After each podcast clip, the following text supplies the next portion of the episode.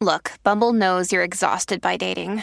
All the must not take yourself too seriously and 6 1 since that matters. And what do I even say other than hey? well, that's why they're introducing an all new Bumble with exciting features to make compatibility easier, starting the chat better, and dating safer.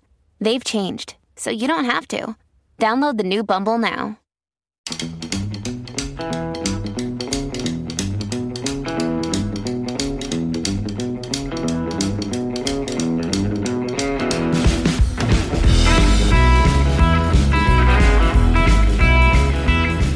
Listening to the Toronto Legends podcast. I'm your host, Andrew Applebaum. My guest today is David Segal. David has made a career of diving deep into the tea leaves, not the kind that tell you the future, but the kind you use to build brands and businesses. He is best known as the David of David's Tea, co founding the brand and taking David's Tea from a boutique business selling blended loose leaf teas all the way to a publicly traded company with stores across North America. After David exited David's Tea in 2016, he continued to flex his entrepreneurial muscles and today is involved with two equally innovative brands, Firebelly Tea and the Mad Radish chain of gourmet fast food restaurants. Welcome, David, to Toronto Legends. Thank you for joining me. Where are you and how are you? Andrew, pleasure to be here. I'm in Ottawa and I'm excited to be talking to you. How is your summer going? Have you had a chance to travel post pandemic? Uh, yeah, it's been a really good summer, traveling a bit, uh, spending some time with the kids, and uh, just enjoying myself and working hard at uh, these new businesses I have. That's great. I, if I may ask about your family, who is the family unit? Do you have anyone gearing up for school? I have three gearing up for school. Yeah. So pretty soon you'll get the internet back to yourself. Yeah, exactly. We had to we had to upgrade it during the pandemic.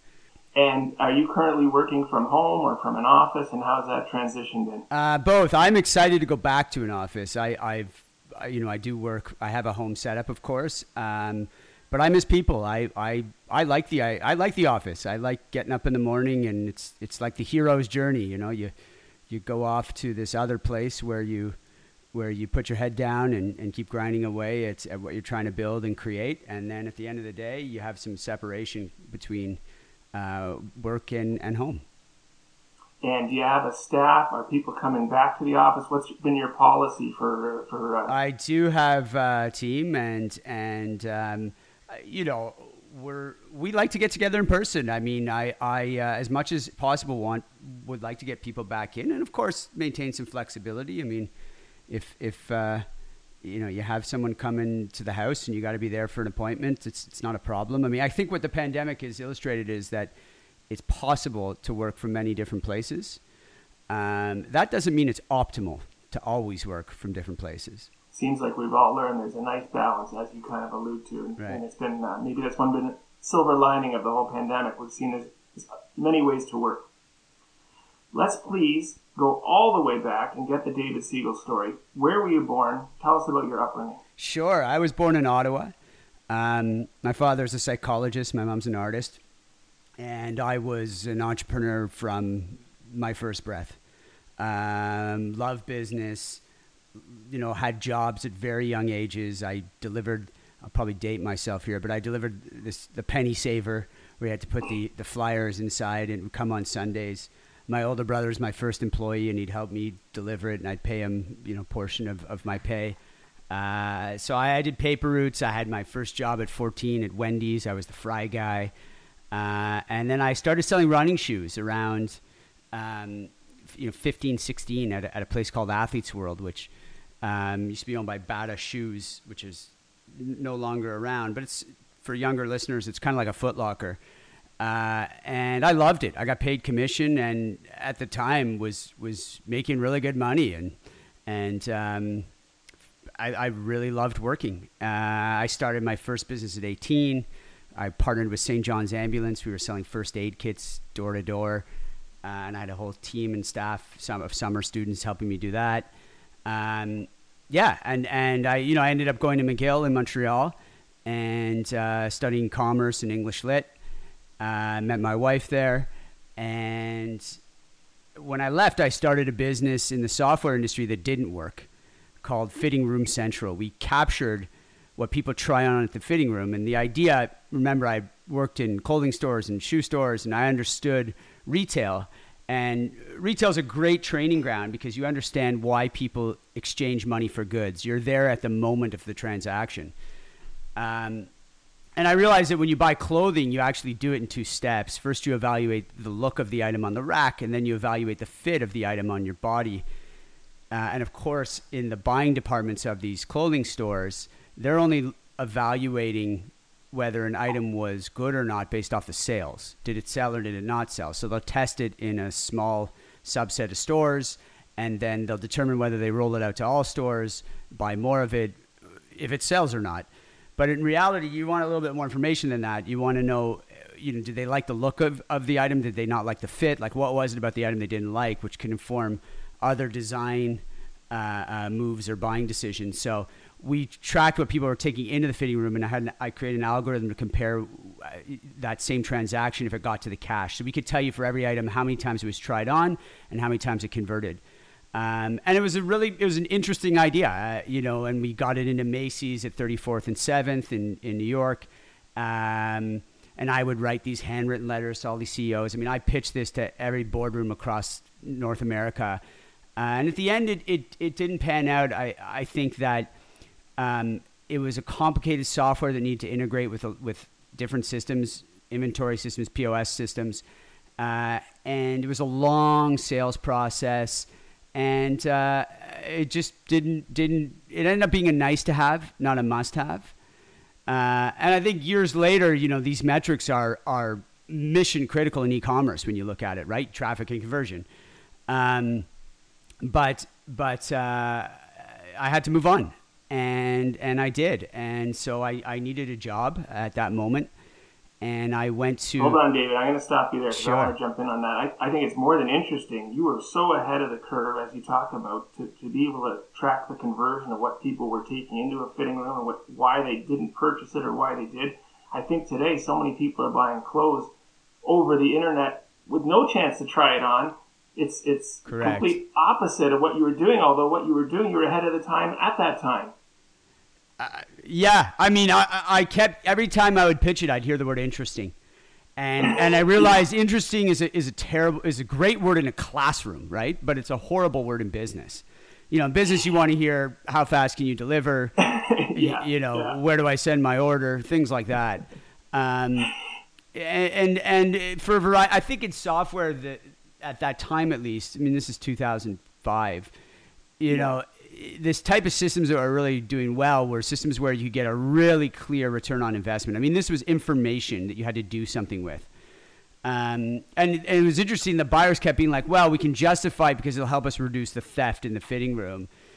But that wasn't really, I think, where the main value proposition was. But that's the only Yeah. way. There had to be this clear link. I mean, you know, airline check-in systems; those have a clear return. You put them in, you can cut your labor by X. This, it's information that will help you get better and give you an edge. But I, I just think at the end, it wasn't enough to make it a priority. Uh, and I learned a valuable lesson. Um, you know, I leaving that business, I decided I didn't want in a business. I didn't want to be in a business where I had a handful of customers. I wanted to be in a business where I had lots and lots and lots of customers uh, Yeah. and lots of small transactions. Um, you know, what I like about tea is that it's an affordable luxury. You know, for twenty dollars, you can get a box of tea with Firebelly that makes you, you know, 25, 30 cups, 75 cents a cup. You don't have to go ask your spouse. You don't have to go ask your parents. You don't have to go ask your friend. You know, you don't have to ask anybody. There's no nobody you need to consult on the purchase. Um, and, and I like that. It's, you know, when you're selling software, at least at that time, you got to sell the marketing department, the finance team, the IT team. I mean, it's meeting after meeting after meeting, and you kept you keep thinking it's going to go somewhere, and of course they're not in a rush. There's no urgency on their end, uh, and you got to pay the bills. So it just wasn't it, it wasn't a good fit for for me, my personality. Um, I like to create and evolve, and um, uh, and I just I I gravitated more towards consumer products and and brands. So let's jump right into that, David. Your passion for tea. I'm not going to do my impression, but I can hear the words of Jerry Seinfeld. What's the deal with tea? tea is the second biggest drink in the world, next to water. But you believe North America is a little bit late to the party and we are missing out. David Segal, why should we love tea and why should we drink what you call the good stuff? I mean, it, it's tea is, is is a timeless.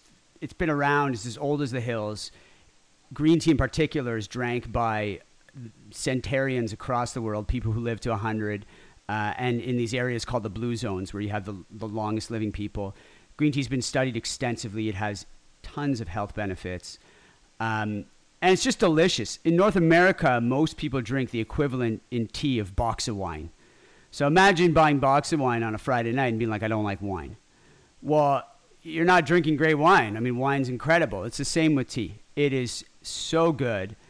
Um, it, it reminds me of of even in the in the liquor space or in the coffee space. You know, we started with drip coffee.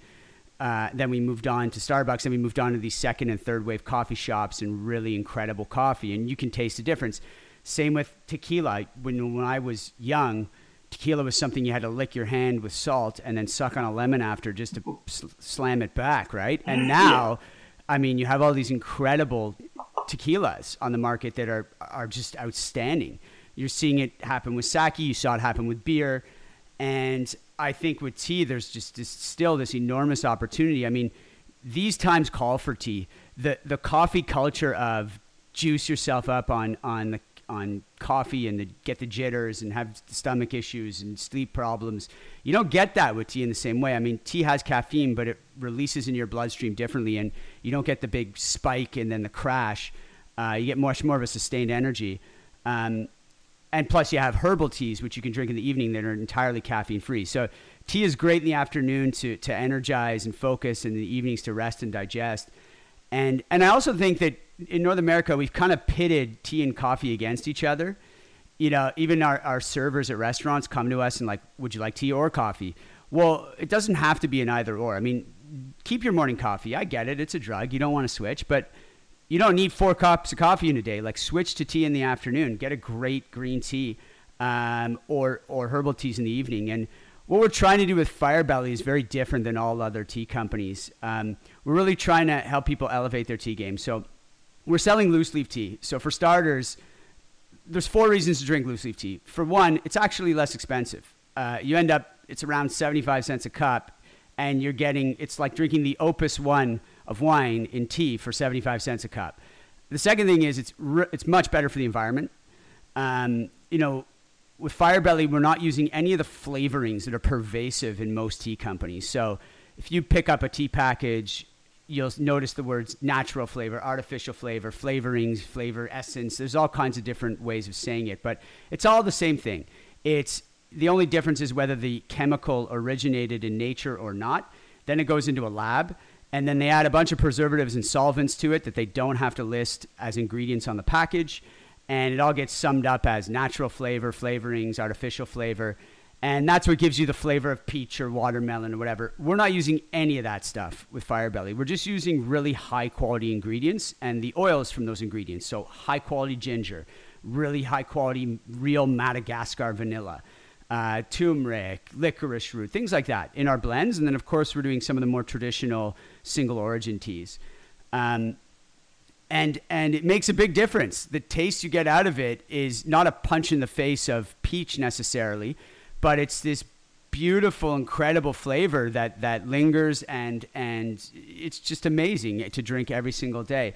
Um, the other reasons to drink loose leaf tea uh, are that it's incredible ritual, um, wonderful, wonderful ritual, and and it's just, it's much higher quality product than what you're going to get in a tea bag. So we're we're trying to get people into the good stuff with Firebelly. Uh, and I love doing that. I mean, I collect tea like people collect wine, and mm-hmm. and it's my passion, and I love it. And I love creating incredible accessories that go with the tea from scratch and designing them. Whether it's amazing travel mugs that help you stop the infusion and make hot and iced tea really easily, or infusers that have holding cups that make sure you don't end up with a puddle of water on your desk. And so this is, I you know, I, I love it. I think tea is this this remarkable product that's not only good for our health, but tastes amazing reminds us to slow down.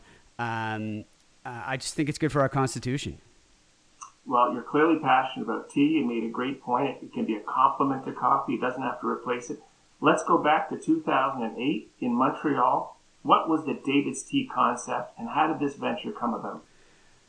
Well, so I, I when I left the software thing, I needed a job, and so I ended up approaching uh, uh, a cousin of mine, my my dad's first cousin, um, and he was the founder of Le Chateau, and he was looking to step back from Le Chateau and and invest in companies, and so he hired me for a nominal salary. I was going to run around and and help him look for companies, and um, I was in a, a tea store at that time. Tea stores were usually off the beaten path, typically very Asian or British inspired. Uh, you walked in, you felt like you had to whisper, right? Like it was it was you had to know something to go in about tea to go into them. It was a very intimidating experience, but but fantastic at the same time if you're willing to invest in getting into it. Uh, and I was going to a, a, a, film with with my wife, and across the street there was this tea shop. We walked. We were early to the film, and we walked in, and at the same time, remember I'm in, supposed to be in private equity, so. I didn't know anything about private equity, so I bought a book. I bought Warren Buffett's book on what he looks for in investments, and um, and I always liked tea as, as a kid at, at, university. I drank chamomile, I drank mint like everybody else. And um, so I, I walked into this tea store and I was blown away at, at, at, at just the entire experience around it. And I, I started to put two and two together. You know, it's, it's not only is it a fun product, but it's nobody's doing it in a fun way on the main streets. There is no tea brand that is, is captivating people's imaginations in, in North America. Uh, and and the the economics of the business made sense to me. I mean, coming from shoes and clothing, you know, there's no size and color in tea, right? So there's far yeah. less assortment to manage. You can operate out of small spaces. It's not like TV sets, and it doesn't go bad like a turkey sandwich in the same way. So. Um, it made sense to me, and I walked in the next day to work, and I'm like, we should invest in tea, and we look for a couple to invest in. We talked to a few small tea players, and I got more and more excited about the business. And finally, I don't even remember if, if my cousin turned to me or I turned to him, but it was like I was going to do it and he was going to back me. And, and we made a deal and away we went. And I was the energy and the youth and, and he was the experience and the money. And, uh, and it worked. We, we, we, we made it work together. And, and the way I like to describe the partnership is, you know, without him, I'd probably have 10, 15 stores right now. And, and without me, he'd have zero. So it, it was, it was this really good partnership. Um, and yeah, we worked on the brand and we got some great branding people in and uh, we looked for a name. We couldn't find one. Finally, we said we'll just call it Dave's Tea. And I was like, no, I don't want to be Paul Newman on the salad dressing bottle. And the next morning, I uh, it was actually my cousin who came in and said, no, no, no, you, you want to have a beer with Dave. You want to have a tea with David. Ah. Um, So I used to be Dave long before I became David. Um, and and yeah, that's really the story. And we opened our first store on Queen Street in Toronto, beside the Rivoli. And yep. the first day, you know, the ladders were in the windows. We hadn't even finished the build out, and we. I think it was my partner's wife who said, "Open the doors," and we did. And and people started coming in, and we were just selling them tea and engaging their senses. And you got to remember, tea at that time was this. It was a grocery store experience, right? You you decided what you want it was very commoditized. You know, there were six brands of Earl Grey, six brands of mint, six brands of chamomile, and you decided what you wanted based off the picture on the box and a price point. Um, and and so here we were with these flavors people hadn't seen. Um, and and they were smelling tea in the tins and engaging their senses and uh, and it became really fun. And I think David's Tea did a really good job introducing people to uh, how much fun tea can be. Um, and we grew it from there. It's been said that you brought radical innovation to a 5,000 year old product category. It sounds like this innovation was kind of the experience of buying tea. Would you say that? I think it was. I think that retail experience really is what drove David's Tea's success. Um, and and um, yeah, I think people really like coming in and smelling tea uh, at its core. And and and it was very colorful and and over time as we evolved the assortment it, it sort of became like the bath and body works of tea. Um, uh, and with firebelly we're trying to do something different. We're trying to be where you go when you graduate from david's tea. Uh, much more okay. sophisticated look and feel to the brand. Uh, again, none of the flavorings in any of our teas, uh, and we're just trying to sort of take it up a notch. When you managed the growth of David's Tea, so your cousin was Herschel Segal, you had this store on Queen Street. Yeah. How did you go from that one store to eventually going public on Nasdaq?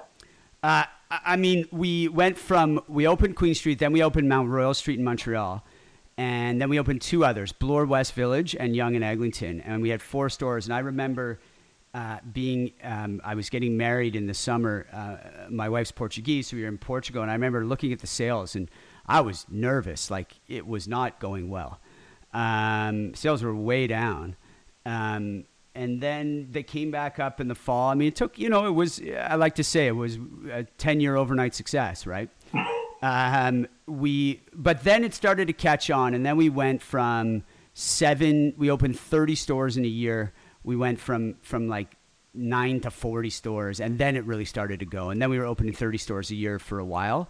Um, and, and it really started to move after that uh, and we started to get scale and, and we opened i mean by the time i left we were at $200 million in sales 200 stores um, we had partnered with a really strong us private equity firm and, uh, and the company was, was a really successful company what made you even at the beginning that struck me as uh, i'm not going to use the word odd but your first store is on queen street why would your second store be in montreal shouldn't your second store have been five blocks away from the Queen Street store. And well, we had. I mean, uh, we were. I was in Montreal at the time. We were. Our, our head office was in Montreal. Okay. Um, but we ended up. We very quickly opened two more in Toronto. So we had three in Toronto, one in Montreal, and then we started opening more in Montreal. Um, we opened Carrefour Laval and and and um, uh, Pointe-Claire. And and uh, we kept growing it from there. But yeah, Toronto, and Montreal were our first two cities, and of course, the natural places to put this in Canada. As you mentioned, you grew the company from a single store on Toronto's Queen Street West to a $200 million retail giant. At one point, the company was seventh on the list of Canada's most trusted brands. In 2013, none other than Oprah, Oprah Winfrey, surprised your company by promoting your brand in a live show and in her magazine. Was this truly a surprise, or how did this come? Yeah, about? that's a great story. It was actually uh, uh, somebody who, who worked at the company who managed uh, events and did a lot of work on PR. Um, who who ran one of our teams there, who got knew one of the concierges at Oprah at the hotel Oprah was staying at, and managed to get a package of tea in her room, and um, yeah, and then Oprah Oprah freaked out about it and loved it, and I was supposed to meet her the next day, but uh, at our Saint Viateur store, um, but there was a massive snowstorm that day. Uh, and and so she didn't end up making it, but she did t- talk us up at at her Montreal uh, show. That's huge. Yeah. Yeah, was, when Oprah speaks, everyone listens. Yeah, I mean, it was a localized show. The the the pop and sales were in Montreal. Uh, unfortunately, not across the U.S. at the time where we had stores and, and in Canada, but it was still obviously a, an enormous compliment. David, the company growth culminated in June 2015 with David's Tea becoming a publicly traded company on the NASDAQ stock exchange, the symbol being DTEA, David's Tea. Please describe the experience of going public. Was this something you had? I guess you, you didn't have any experience in this, did you? It must have been kind no. of overwhelming. No, it, it, it's it's it's incredible. I, I mean, uh, growing up uh, in Ottawa and going all the way to New York and seeing the brand that you started from scratch uh, all over Times Square in New York um, was pretty cool. It was it was a really cool experience. It absolutely was, and and um, uh, you know I, I, have a picture of it in my office that I often look over at uh, to remind myself, um, you know, just how much hard work can pay off. And it sounds like you were actually at the stock exchange the day it went public. Absolutely, yeah, we all were, and and the best part of that was walking out and seeing. Um, we had a little truck where we were selling, we were serving tea uh, outside of, of where we go in public, and all of uh, our employees were there, and and early some people there I had been with me, you know, since day one when we had one two stores, and they were all there, and and we walk out and and just being able to celebrate with them and. And uh, you know, everybody was really excited and, and hugging and having a great time, and it was it was a really it was a wonderful celebration. How gratifying. Yeah, absolutely. Was this always the was this always the plan when you started? Was there a plan to go public? No, I think I think my I credit uh, uh, my cousin, um, who's 50 years my senior and had seen a lot more than I had. Um, I had a healthy dose of of, uh, of being naive uh, heading into it, and he from day one was like, "We're going to build a billion dollar company." Um, and I I just I was into tea. I mean, I started to fall in love with tea, and I loved it, and one of the highlights for me was being able to travel to the tea estates and, and you know go see some of the tea gardens and, and the culture there and, and what a privilege that was.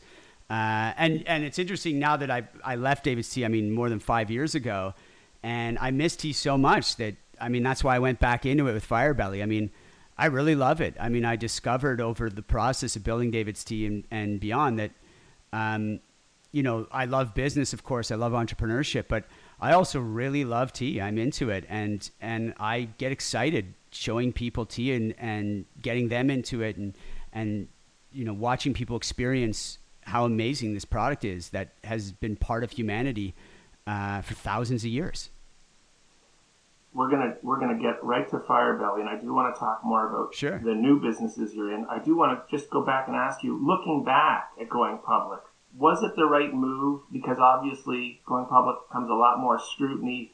When you look back, is that what you still would do, or you would have gone a different way, or how do you look back today on that? Well, I mean, I, the the the makeup of the company wasn't one where we had a choice. I I at that point was the third biggest shareholder. We had done a deal with a private equity group. I didn't control the company. Um, and um, I think I think that an exit was the best move for all parties involved at that point. Um, uh, no, I would not do it again.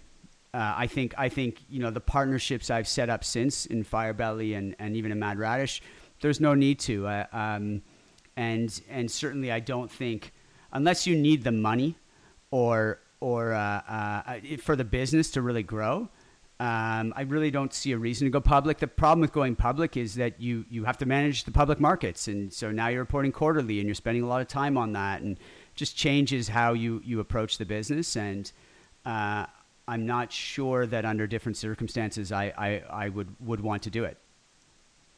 In early 2016, you left the company. Why did you leave? Uh, I mean, it's, it's not uncommon for founders to leave at a certain point. I think there were creative differences. Um, I wanted to go in a different direction, and I think that direction becomes apparent with Firebelly. Um, you know, I wish them well. I'm, I'm really proud of what we built at David's Tea, and and I'm I'm still friends to this day with many of the people that helped us build it, uh, and and poured their blood, sweat, and tears into the company, and, and they have my my ultimate respect, and and will always consider them uh, close friends, and um, many of them have moved moved on as well, also. Uh, and I think this is just sometimes the natural progression of companies.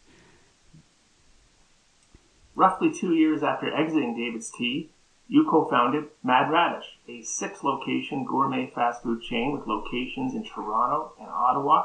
What is Mad Radish, and how did this concept come about for you? Yeah, so Mad Radish, when during David's Tea, uh, as we uh, we did our deal with our private equity group and we went into the U.S. market, we actually had a Boston office, and I ended up moving down to Boston uh, to work with the executive team down there. Um, and it was remarkable how many more options there were for healthy fast food that we just simply didn't have in Canada. So when I left David's Tea and moved back, I was like, wow, you know, we need more of this in Canada. So we've developed Mad Radish. We've since evolved it. Mad Radish is about big international flavors. Um, it's it's more hearty bowls, I would say. Uh, we do, you know, we ro- roast our chicken fresh every single day. We make our guacamole fresh in house. Uh, we do roasted vegetables, cauliflower, roasted sweet potato, broccoli, like really nice flavors, maple chipotle and Asian flavors, whether it's Thai flavors or, or Mexican flavors, South American flavors. Um, and, and we've grown that concept over five years. Obviously, the pandemic w- was not kind to, to restaurants, especially ones that service a primarily uh, uh, office lunch market, but we've evolved our dinner menu. We add a lot more warm options. Uh, and we're actually now starting to franchise that concept. I have two incredible partners on it. Um, one guy who came from Pret a Manger in, in, the US, which is a very big restaurant company who's been outstanding, and another one who is our uh, head of marketing at David's Tea, who, who's with me from the start at David's Tea, who's who's just incredible and and uh, just one of the best marketing minds out there. Uh, and and you know, I'm really proud of what we're doing there. I think that Canada needs healthy options that actually taste great and make you crave healthy food. And and eating healthy shouldn't be like taking your medicine.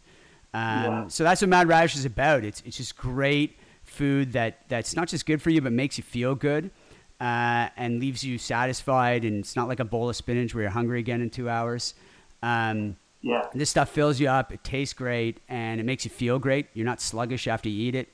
And we're looking to grow it now. Uh, we're looking to grow it through franchise partners. We've really spent the time the past five years making all the mistakes on our dime so that we can uh, perfect the model and, and be able to roll that out so that all Canadians can can eat better and, and enjoy it.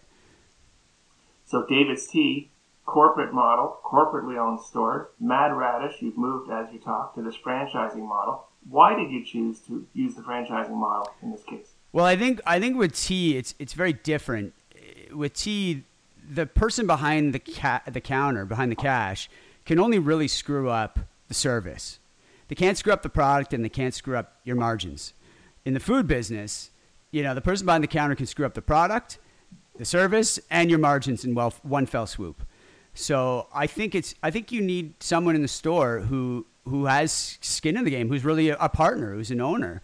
Um, and I think that's where you get the best results. I mean, people, we pride ourselves at Mad Radish on consistency. I think that that is the most important thing. If you go in and you have our Piri Piri chicken bowl, for example, whether you have it on Bloor in Toronto or you have it on, um, you know, Bank Street in Ottawa, it needs to taste exactly the same every single time you get it.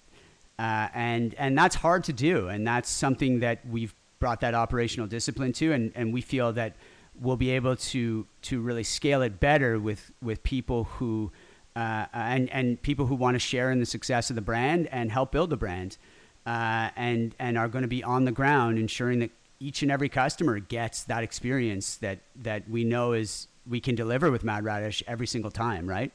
Um, so I think I think they're very different businesses, and and I think one requires uh, more oversight than the other. And right now, you're in two uh, ge- geographies, Toronto and Ottawa. Yep. Do you care to release? Uh, where are you going next with Mad Radish? Well, we got opportunity. I mean, we, we're we're we're discussing with franchise franchisees now. We're looking for opportunities in in everywhere, everywhere in Ontario. Uh, um, mostly Ontario, um, but we'll also look at other provinces as well if the opportunity is right. But um, we're really, you know, we have we have our network in Ontario, and we think we can, of, of course, open lots of stores in Ontario. So um, I think there's a lot of white space right now in this category, and I mean, you look at the competition, whether it's it's Freshii or or or chopped leaf, or I mean, they're all kind of like the subways of salads, right? Uh, and this is very different. We do a lot of warm ingredients a lot of warm bowls. Um, this is this is much more gourmet fast food uh, than those brands are, and and the price points aren't much more. You know, you're you're still talking about a fifteen dollar lunch, right? So. Um, I think there's enormous opportunity there, and, and we're, we're looking to find uh, great partners to, to help us build it and share in the success. Apparently, David, running a quick service restaurant chain wasn't enough to keep you busy because this past November you co founded Firebelly Tea, hoping to help the hot steep beverage reach the celebrity status of coffee. You've talked a little about it a little. What is Firebelly Tea and how did this concept come? Yeah, I mean, with Firebelly, we're really looking to elevate the tea experience. Um, I think these times call for tea. We design the product in a way where you'd want to display it on your counter and it doesn't need to be something that you just throw in a basket at the back of your, your cupboard. Um, I think that we design accessories to make it incredibly easy to make loose leaf tea with a ton of smart features. As I was telling you early, earlier, we don't use any of the flavorings that are pervasive in most tea brands uh, and that hide a bunch of preservatives and solvents in their ingredient list that never get told to anybody. Um, our teas are of the highest quality We're also able to use compostable bags. Turns out that those Ziploc bags, the, the flavorings that I've been talking about, they actually interfere with the eco-friendly glues. So because we're not using the flavorings, we're actually one of the only tea companies to, to use these, these compostable Ziploc bags. Um, you know, Firebelly is just, just incredible tea.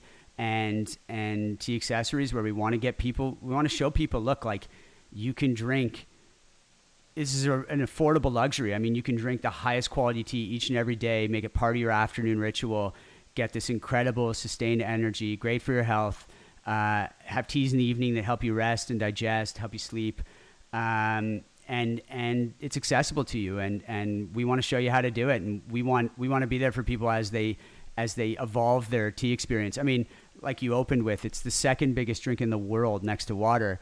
It's just North Americans have been have have not really had the opportunity, I think, to have uh, uh, and have someone guide them on this journey of of tea, which is just this world of flavor uh, that exists out there that's that's new to us. Well, as you mentioned, you're you're not just selling tea leaves; you're selling the entire experience. So you you it's not just leaves; you're selling accessories and products that help Absolutely. with the whole tea drinking. Yeah, really high quality teapots, travel mugs that you can stop the infusion without having to take the leaves out of, and you can make hot and iced tea in. Um, you know, we designed our infuser with this holding cup, so you don't end up with a puddle of water on your desk or your table after after you make your your uh, your cup of tea. Um, I, I just think it's incredible. I mean, I, I look forward. I mean, I of course drink a lot of tea each day, but uh, I, I, I look forward. I mean, every spring and during the tea harvest, I I personally buy all these uh, some of the best green and oolong teas in the world. I mean, oolong tea is this category of tea that. Sorry, I'm going to geek out on tea for a sec here, but like it's this category tea that like nobody even know, nobody knows about. I mean, it's it's barely it's not even a it's not a thing in North America, but it's so tea is comes from this plant called the Camellia sinensis plant, and how you process it makes it different. So it also do with the level of oxidation. So if I have an apple, I take a bite and I leave it on the counter, it turns brown. That's oxidation. To stop oxidation, use heat. You can use a wet heat, you can use a dry heat. So these tea masters have all these different processes for for stopping the oxidation and stopping it at different times. So green tea, the oxidation stopped right away, either through a wet heat, typically used in Japan, uh, or a dry heat used in China.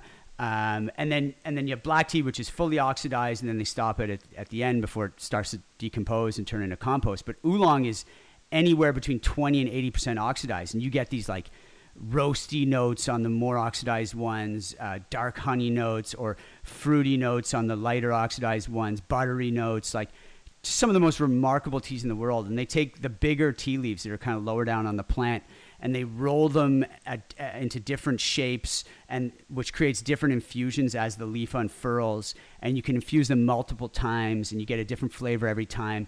I mean, it's this whole world and category of tea that's just so new to people that is is incredible.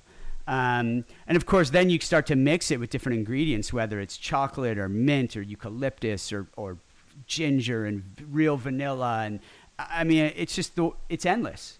Um, wow. and and I just love the creativity of it. I love I love uh, you. You can spend your lifetime in tea and taste different flavors every season well, your, your passion is apparent, and it's also clear it's a curation, it's an education issue.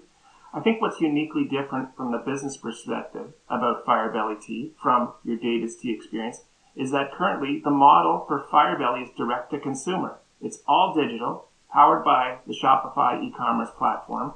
This is a huge change for you. I mean, yeah, it is. I mean, we actually launched our website with David's Tea before we actually had stores, believe it or not. Um, but it was a very different time back then. I mean, it was 2007. Um, you know, Instagram wasn't even around. So it, it is very different. Direct to consumer is very different. Um, we'll, we'll, of course, start to wholesale now to, to some key accounts. Um, and we'll grow it that way. And then eventually we may introduce a retail experience, but it would be very different from the retail experience at David's Tea. Uh, I think we would use much more of a culinary experience and and uh, try to create uh, uh, uh, something that combines food and tea. Um, but for now, it is direct to consumer and, and wholesale, and and we're just we're looking to every day enhance that e-commerce experience so that you get a real good feel for the flavors and benefits of each blend and for how each of our accessories work and, and why they're they're the best on the market. While being currently online only, luckily your co-founder is no slouch in this area, Shopify's president, Harley Finkelstein. Presumably he can handle the e-commerce portion. What has he taught you or what have you learned about already this this e-commerce platform for selling rather than again having the retail experience with your customers directly.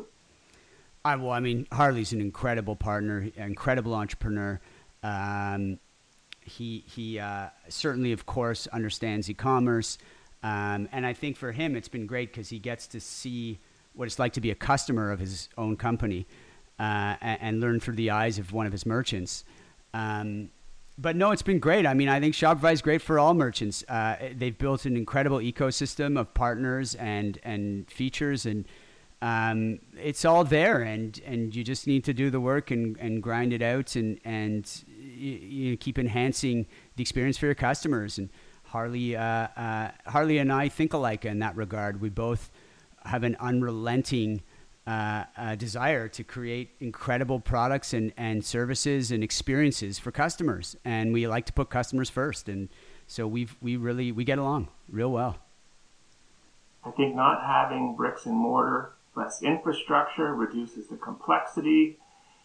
Is bricks and mortar necessary? And I'll, I'll say that, as you know, Starbucks in particular has learned some very hard lessons. They've been downsizing, they've been closing locations. You do say that you're going to possibly get into retail. Is bricks and mortar necessary today? Um, I don't know that it's necessary, but I don't know that it's going away anytime soon. I think that the difference is that the store in the past was about distribution. You need to have a lot of stores to distribute. The store today, I think, is much more about discovery. And I think it changes the retail paradigm a little bit. Um, e-commerce is about experience too, of course. I mean, but e-commerce is you can distribute from a central location all across North America, and that of course makes it less necessary to have a store uh, in smaller markets in particular. Um, but I think people still like to go out in the world and and and experience things with their senses. I mean, you can't really engage your senses online. Um, so I, I, don't think I don't think do I think we're all going to live with a VR headset uh, uh, twenty four seven and and not go out in the world. I mean, maybe we will. I don't know that I'll be alive for that, but maybe we will. Um, but I think for most people, I mean, yes, we're on our computers, we're on our phones much more than we were ten years ago, even five years ago. But um, I, I, don't think I don't think real world real world experiences are going to disappear. What is the importance of a subscription model when you're acquiring and keeping customers? I think I think subscription is, is a service, right? I mean, it's it, it has to be for the benefit of everything you do has to be for the benefit of the customer. At the end of the day, uh, you know, the, I I always put the product first. I, am that's just who I am. I, I I spent 18 months developing Firebelly's assortment and product, uh, and I'm constantly evolving it. And the product has to be great. People have to love the product, and and that's where I you know whether it's subscription or or whether you're however you remind them or or try and become top of mind with them is is a whole other uh, thing but they're going to be far more receptive to any of those conveniences around buying if they love your product and I think that that's really the key for us. I mean, yes, of course, we have subscription with Firebelly, and and we want to incentivize you to use it. It's it's a lot easier.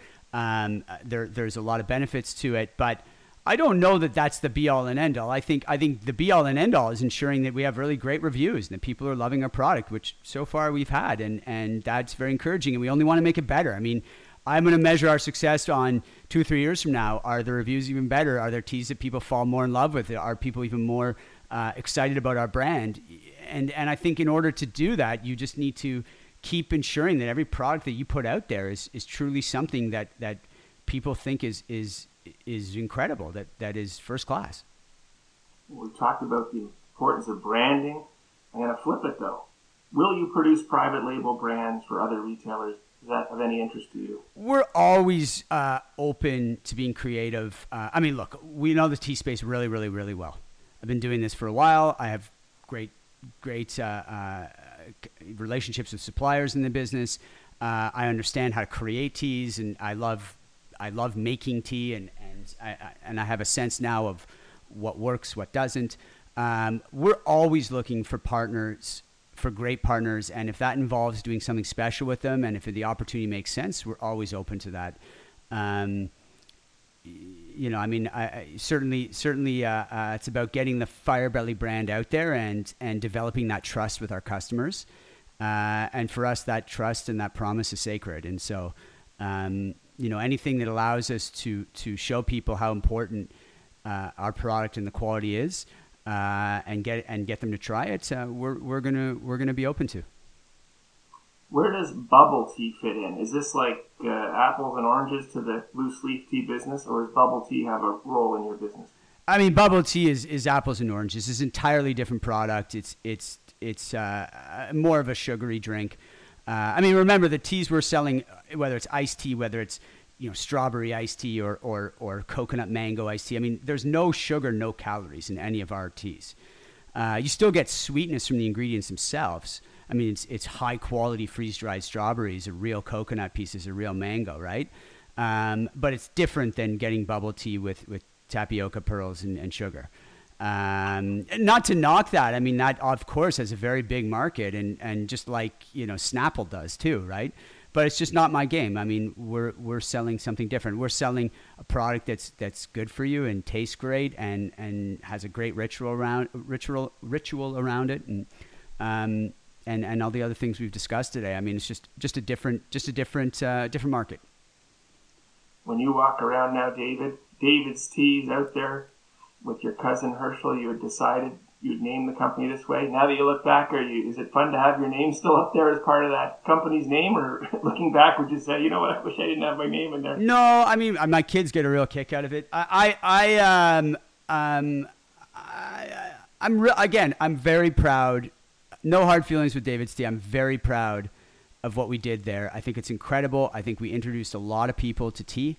Um, and I'm just excited to continue the journey and, and with Firebelly and, and be that place that people go to when they want to elevate their tea game. And, um, and that's really where my focus is. And, and I, I, I, I wish them well. I think it's a big market, lots of tea players and, and, um, um, rising yeah. tide raises all boats. Absolutely. I, and I really think that's what it's about. I mean, tea is, it's less than 2% of Starbucks' sales. Think about that. I mean, it's a very, very small market in North America, much smaller than it should be. Uh, and, and, and, you know, we hope to, to, to increase that over the coming, coming years and, and get more people into this product. Huge opportunity. David, you've survived the business interrogation part of the podcast. What do you do when you're not working? What do you do for fun? uh, I love I love sports. I, I, I still play basketball. Again, it's getting harder to do. Uh, I exercise a lot. I meditate. I do yoga. Um, I love music. Uh, and I just, of course, I got three little kids and, and an incredible wife, and I just love spending time with them.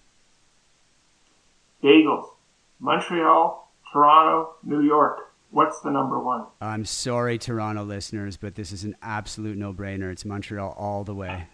I think you all my, know it in uh, your hearts. and my, my wife, who born and raised in Montreal. She's been here much longer than she ever was in Montreal. She agrees with you a thousand percent and will be pleased. And that leads right into the second question. This will really test you. Leafs or Habs? Or for you, Leafs or Habs or Senators? I, I'm, I, once again, I'm so sorry, Toronto and Ottawa listeners too. Even though I'm born in Ottawa, Ottawa was not a franchise until I was older. And my parents are from Montreal, and I'm a Montrealer at heart, and it's it's go Habs all the way. Can't knock you for that. Yeah. In your experience, any celebrity interactions? Has anyone vouched for any of your brands over all these years? Uh, Other than Oprah, of course, who's a pretty big. One. I mean, Firebelly's very, very new, so we we just haven't been around very long. Um, we're only seven months into it, so uh, nothing yet. But I, I, mean, on the David's Tea side, yeah, we had, uh, you know, whether it was Steve Nash or Robert Redford or, uh, you know, during Toronto Film Fest, they'd come in the stores. Um, yeah, we we had a we had a few of these to come in for sure. Any good stories or interactions, or nothing comes Not to mind? Really, I mean, I never I never got to meet many of them, um, but uh, I, I I I missed um, I missed Steve Nash by by uh, uh, by a, just a tiny bit. Um, I missed Howard Schultz too by about you know, the, the Starbucks guy, they went in with a whole team to look at one of our stores one time. And, wow, that's pretty good. Yeah, yeah. Um, no, yeah, I, I not, nothing on the celebrity front, and I'm sure. I hope with Firebelly we'll get it out to a bunch, and, and hopefully they'll love it. David, now that you look back, you basically 20 years since you came out of McGill. What do you tell aspiring entrepreneurs when they ask you for advice? Uh, just start. I mean, you know, I think I think that that people get too wrapped up in. My favorite is, you know, did you? I sometimes get the question, did you do a business plan? Well, no. I mean, we had back of the napkin plans, but like when you do business plans is when you have a business. You know, you start planning when you actually have something. Um, before you have something, you, you got to just you got to go. You got to bring it to market. You know, whatever you go to market with is never going to be exactly what it is. It, it's evolving constantly. There is no, there's never a moment as an entrepreneur where you're like, there it is, voila. Like it's it just doesn't work that way. You know, it's it's a constant grind and and um, uh, evolution. And if you don't love that journey, it's going to be really hard because it's changing all the time. Uh, and there's new competitors, new new customer uh, likes and dislikes. It, it, just it just never stops. Um, and so you you really do have to find joy in that process. And uh, as the years go by, actually, the more joy I actually find my I actually find in it. I mean, I will work for as long as I live. I, I love it. Uh, I love creating. I love building. Um, I love tea, and so so uh, you know this is. I wake up every day and and I remind myself that uh, I chose this even on the bad days, and and I I I wouldn't choose any differently if I had to do it all over again. Well, we should all hope for ourselves we have that same get up out of bed and excited for the day. So that's fantastic. Thank you so much for your time. As we wrap up here, David, I want to ask what are your plans for the remainder of 2022 and beyond? What are you working on now? What is next? Uh, we're just getting ready for, for Christmas with Firebelly. Um, we have some new items coming out with Mad Radish, um, a maple chipotle bowl that I'm really excited about with some roasted cauliflower.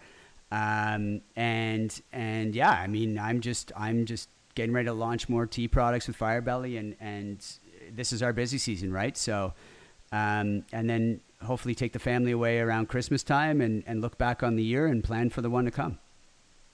Fantastic. And where can we best follow you and all your brands? Um, you can you can follow uh, you know follow us at, at Firebelly Tea um, on Instagram is the best place to check us out uh, and visit us at firebellytea.ca or .com if you're in the states. Great. Well, it's great having you, David. Wishing you continued success. Thanks so much, Andrew. I appreciate it. It's great talking to you. And to you, the listener, thank you for listening to this episode of the Toronto Legends podcast. On behalf of David Segal, I am Andrew Applebaum saying mahalo.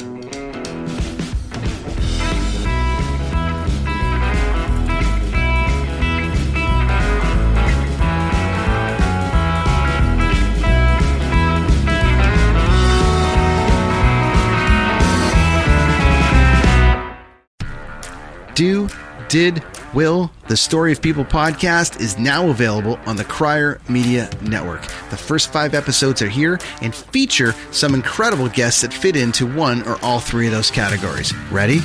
Tara Sloan from the San Jose Sharks, Undercurrent podcast at NBC Sports. Marianne Iveson from Iveson Voice and the Let's Take This Outside podcast to talk about the world of outdoors as well as voiceover land. Ariana Hunsicker, future Canadian Paralympic swimmer, already winning tons of awards for this country. Scott McGregor from the Hot Wallet podcast to dumb down the world of crypto, Bitcoin, and NFTs so you don't have to.